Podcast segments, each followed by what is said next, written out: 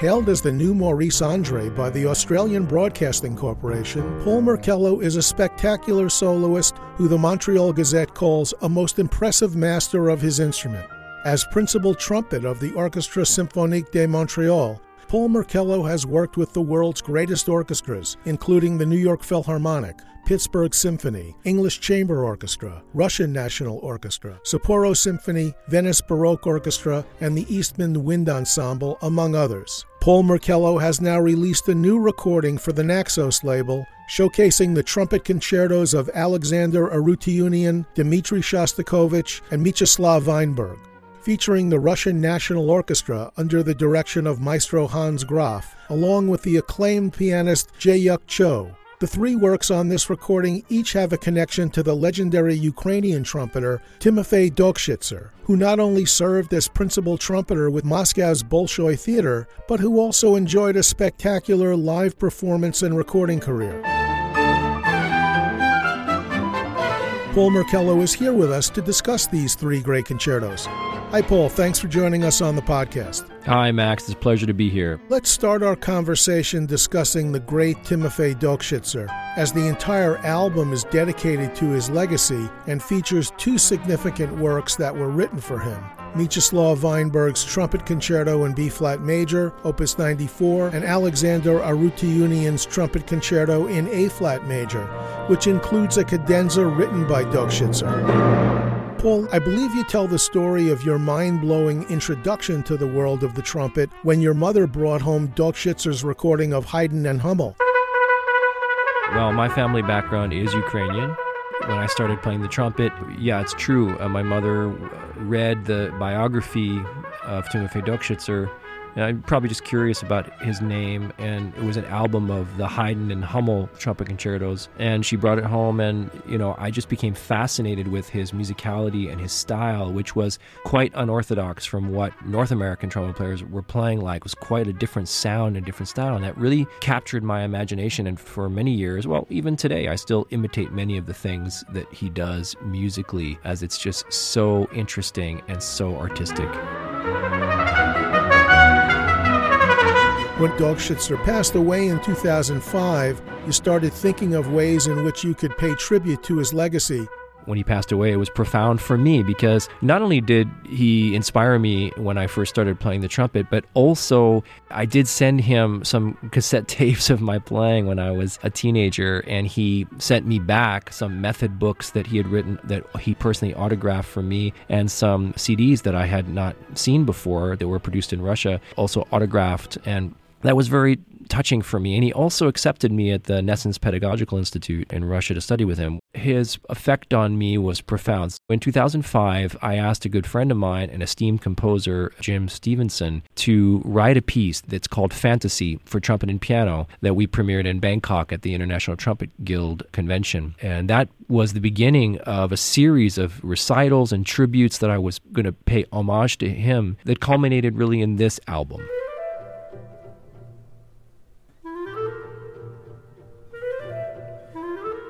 Why do you think the trumpet's repertoire is limited in comparison to other wind and brass instrument concertos? Well, that's a great question and one that I, you know, myself and probably, you know, several of my soloist colleagues out there in the world are trying to change that reputation. It is unfortunate that we're not considered by some composers to have the same stature as, let's say, violin or piano or voice. But in the hands of someone like Dokshizer or Maurice Andre or many other great trumpet soloists through history, it's really about the player. If, it doesn't matter what instrument they play. If the musician is that skilled, and I would add that musical in their approach, where they're really telling a story, they're really giving some unique message through their gift with the way they play the instrument, then there's no reason why more composers wouldn't be compelled to write for those artists that can play the instrument at such a high virtuosic level as Timofei Did. Paul, for this recording, you decided to keep the trumpet muted and also play into the stand in order to strike a better dynamic balance with the piano. Can you talk about that a bit? In a piece like the Shostakovich, which is an adaptation of the Piano Concerto Number One that Shostakovich wrote originally for trumpet, piano, and strings, the trumpet took over many of the piano lines in this particular arrangement. And as a result, the balance was an issue. I wanted to make sure that it was really a double concerto and that the trumpet didn't overstep its bounds sonically. So there were passages, yes, I would play with different mutes, and some passages I would sort of play into more of a cloth in the stand to blend the sound a bit more.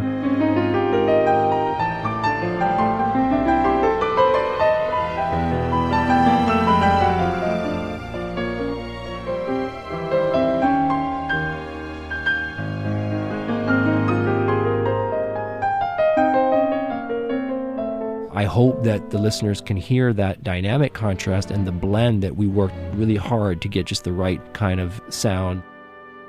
Okay, let's get into the album. It was Dokshizer who made the first recording of the trumpet concerto in A flat by Armenian composer Alexander Arutiunian. When did you first become aware of this piece? well, that was the second recording that I got of Dokshizer. that was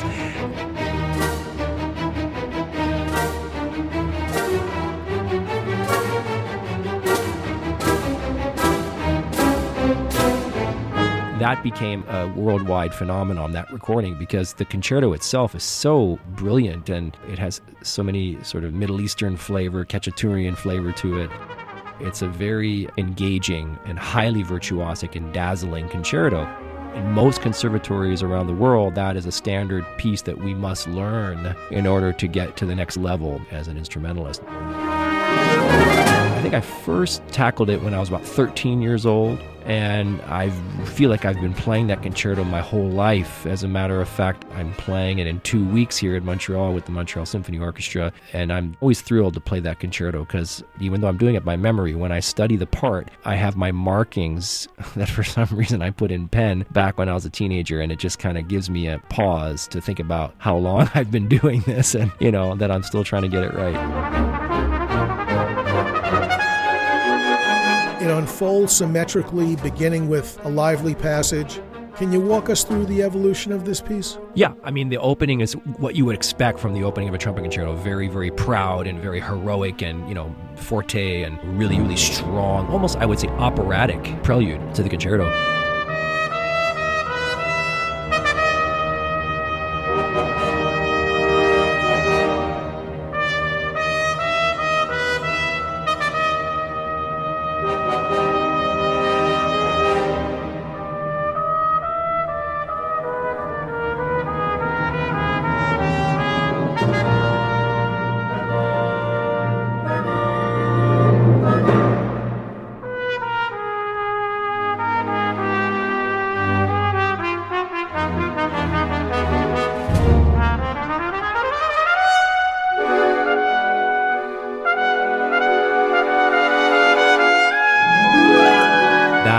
Quickly finds itself into this very dance like allegro section that features a lot of what we call double tonguings. Those who don't know what I'm talking about on this podcast, single tonguing would be like ta ta ta ta ta ta ta ta ta, and double tonguing could be like da da da da da da da da da da. So double the speed, but instead of saying t t t t t, you say tiki tiki tiki tiki t.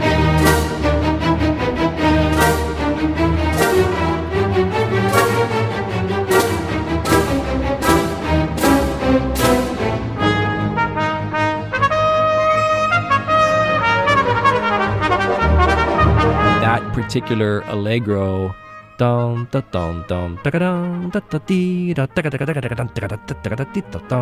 just the speed and the nature of that kind of tonguing gives it a crispness and a virtuosity and a lightness that is, I think, really highly compelling to the listener.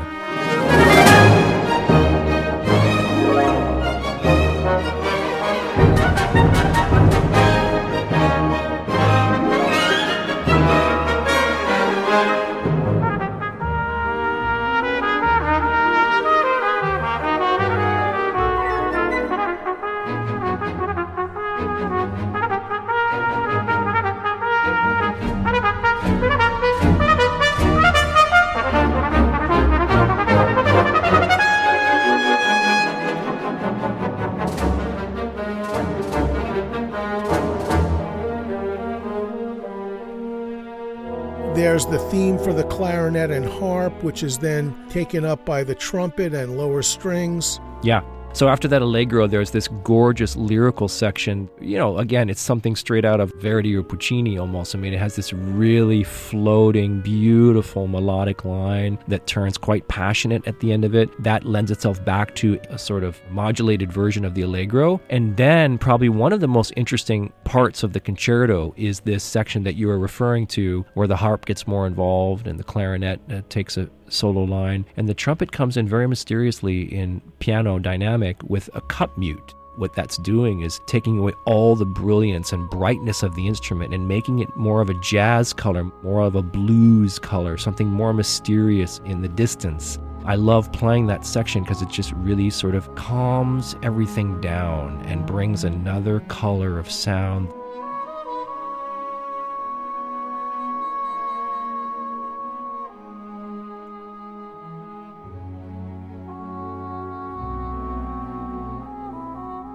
think that's something that the trumpet can do really well as a solo instrument that maybe other instruments can't do. We can change the color quite dramatically to the biggest, loudest, most brilliant color to something that's really dark and round and soft and blended. After that section, the orchestra interlude builds us back to the return of the first allegro. And then there's a coda section that lends itself into the cadenza. This cadenza was written by Timofei Dokshizer, and that's the one that he recorded. And that's the one that I always do. There was one exception years ago with the Montreal Symphony. I wrote my own cadenza. I went and played it. it was a park concert. It went okay, but at the end of the day, I returned, and I will always return to this Dokshizer cadenza. You know, it's like Debussy's music. I mean, there's like not one wasted note. Everything that he thought of, everything he put in there just fits so well. It's so well thought out and constructed. Very episodic, very emotional, and then very brilliant and more double tonguing towards the end. Which leads us into the final, very noble and heroic ending.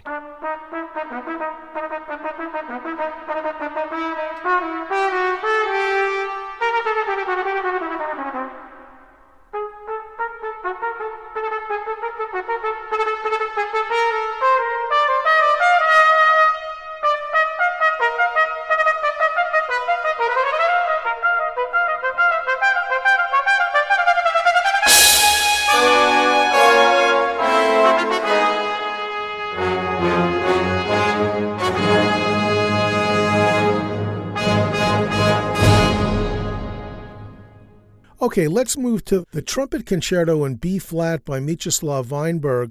My reaction when I first heard it is, I need to hear that again.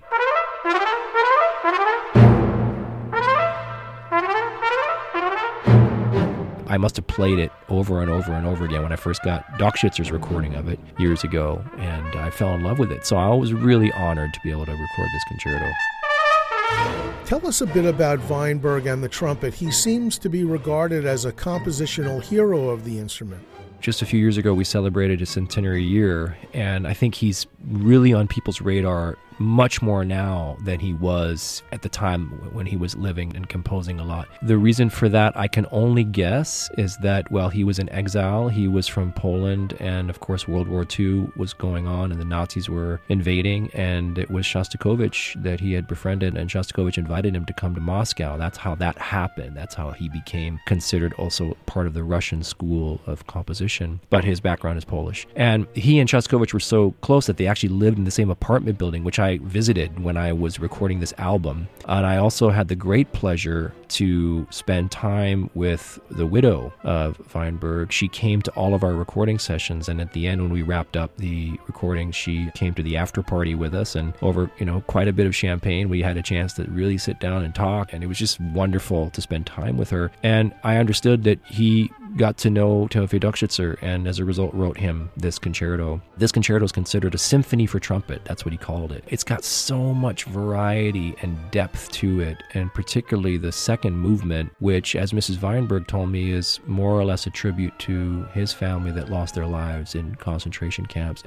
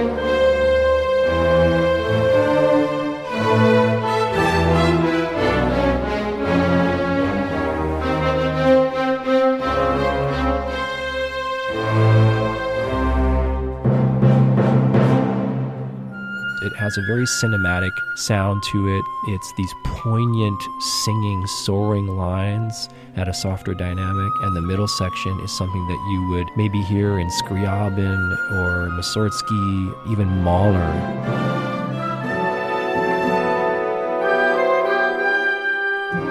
It has a very powerful middle section where the trumpet is just soaring over the orchestra.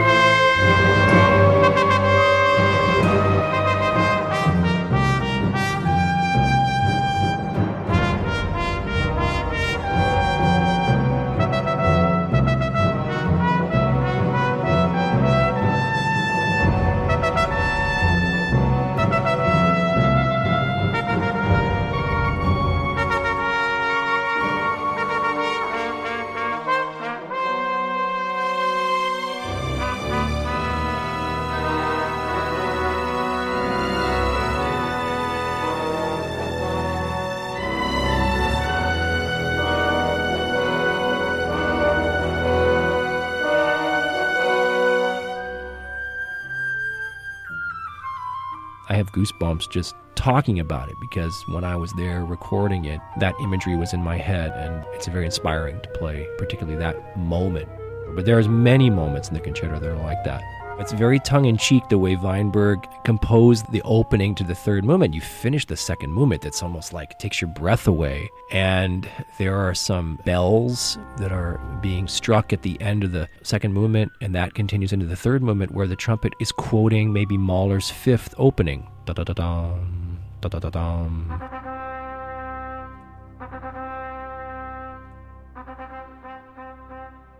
And then he transforms that into Mendelssohn's Wedding March from Midsummer Night's Dream.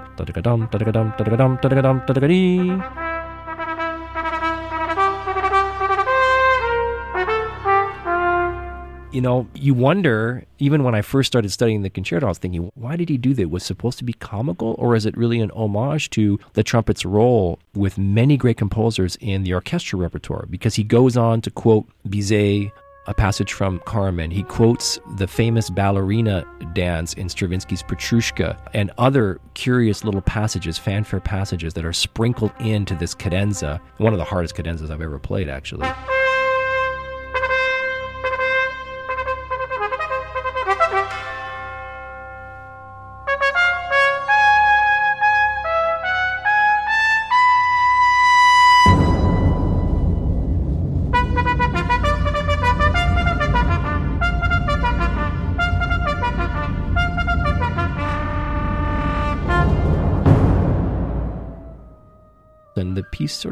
Drifts away. And that comprises the first third of the third movement. And then we go into this really poignant and nostalgic waltz.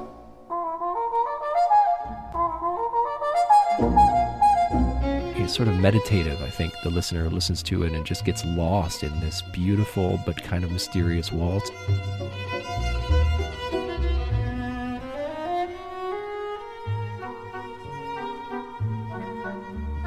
Okay, let's move to the Concerto Number 1, Opus 35 by Dmitri Shostakovich.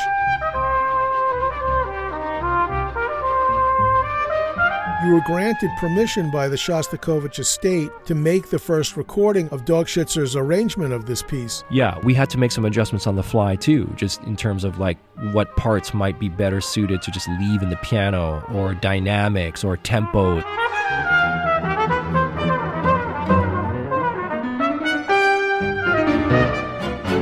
The end of the day, it's got to sound beautiful. It's got to work. It has to have the right musical message, and that's what we were after. We have to make something very compelling, and we have to tell a story with this, and it needs to be convincing.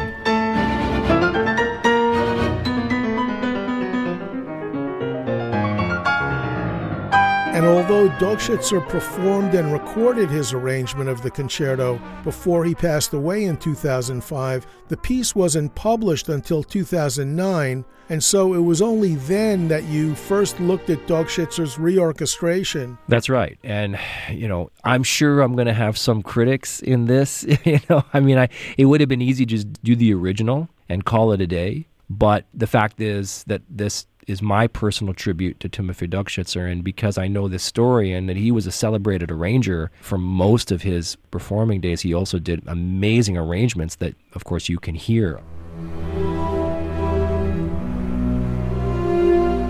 when Shostakovich passed away, he decided that he would take matters into his own hands and that he would make an arrangement, a special arrangement of this particular work that made it more of a double concerto. But he didn't publish the version for trumpet, piano, and orchestra. What he published was a version approved, of course, by the Shostakovich estate. It was a version for trumpet and piano that I started studying and practicing and playing in recital. But when I knew I was going to make this recording, I decided to speak with Maestro Hans Graf and with my colleague Jae Hyuck Cho about how we could best adapt this into that version that he did premiere but never published. So that's what we did. We adapted it. We made some minor changes, but we still respected the original score, and we did the, many of the enhancements and ornamentations that Dokshizer did in his special arrangement.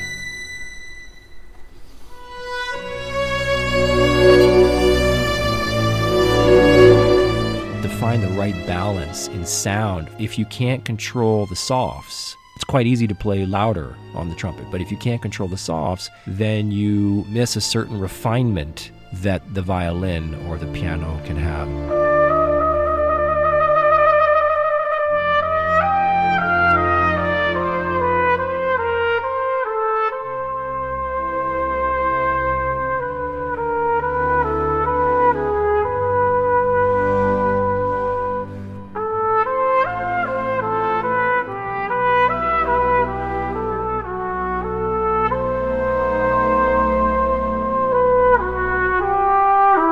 Specifically on the Shostakovich arrangement is to find the intimacy, the more refined, the soft playing, to get that to be as pure and controlled as a pianist can do. And that was quite a challenge. And as I perform the piece now, that one requires special attention of me in the practice room to be able to really control the soft. The louds, those are fine, but the soft lyrical stuff and the lighter articulation and the soft dynamics, that's something that I have to work really hard at. And I take a lot of pride in trying to get it just right.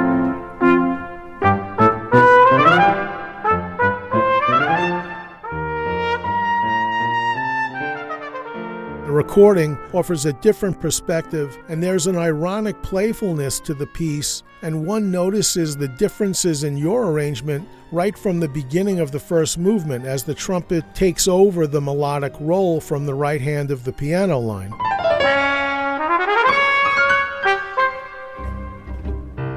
That's one of my favorite parts when the trumpet first comes in with that trill, which is the piano line. There's many times I perform this with different orchestras as the trumpet portion of that work. I don't want to say trumpet soloist because the original version, it's the piano is the soloist with some trumpet interjections. But when I've done it in its original form, I've always loved and admired that part and the way the piano sounds so effortless and expressive.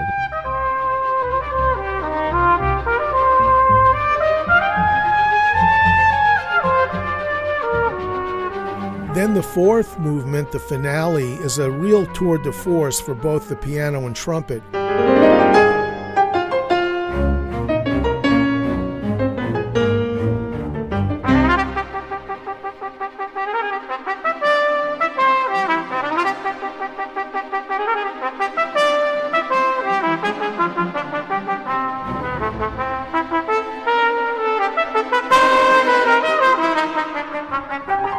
Fast movements are always something that we have to think about. Is one trying to impress with speed or phrasing? Well, obviously, both is a win win.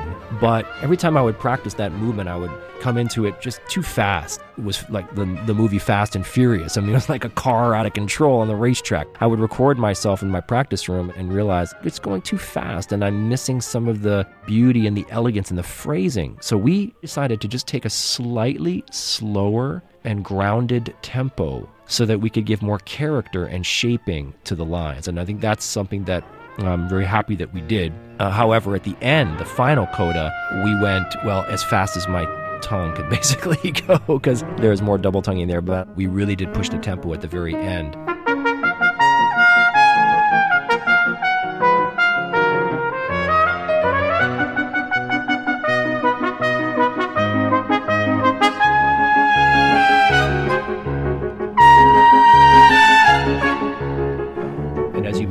That clever little dance solo, almost like a drunken sailor moment in the middle. And we decided to go more tongue in cheek there and do the syncopation with much more accent and more character and a more ad lib feel.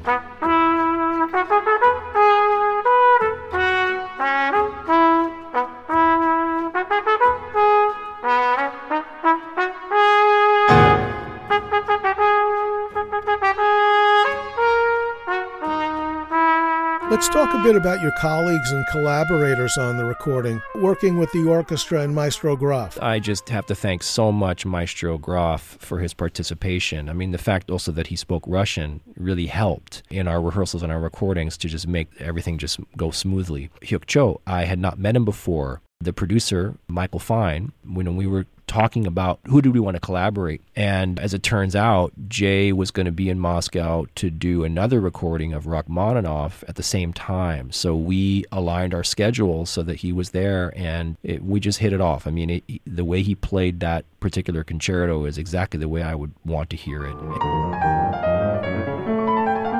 the way he was so open to our new adaptation of it too made me very happy because of course he could have said hey you're stealing our thunder here. He was really open-minded so i really appreciated that.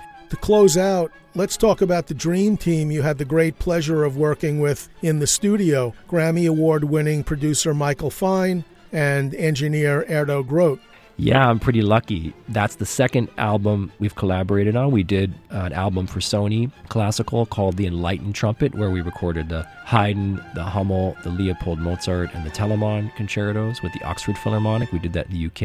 It was such a fun and exciting, inspiring experience that when we wrapped that recording, we all kind of looked at each other and said, okay, what's next? So that's how this album came about only a few years later. This is the dream team for me, and I'm still very much in touch with Michael Fine and with Erdo Groot, a wonderful engineer. And I'm just so proud to have worked with these gentlemen and to be able to produce a product like this.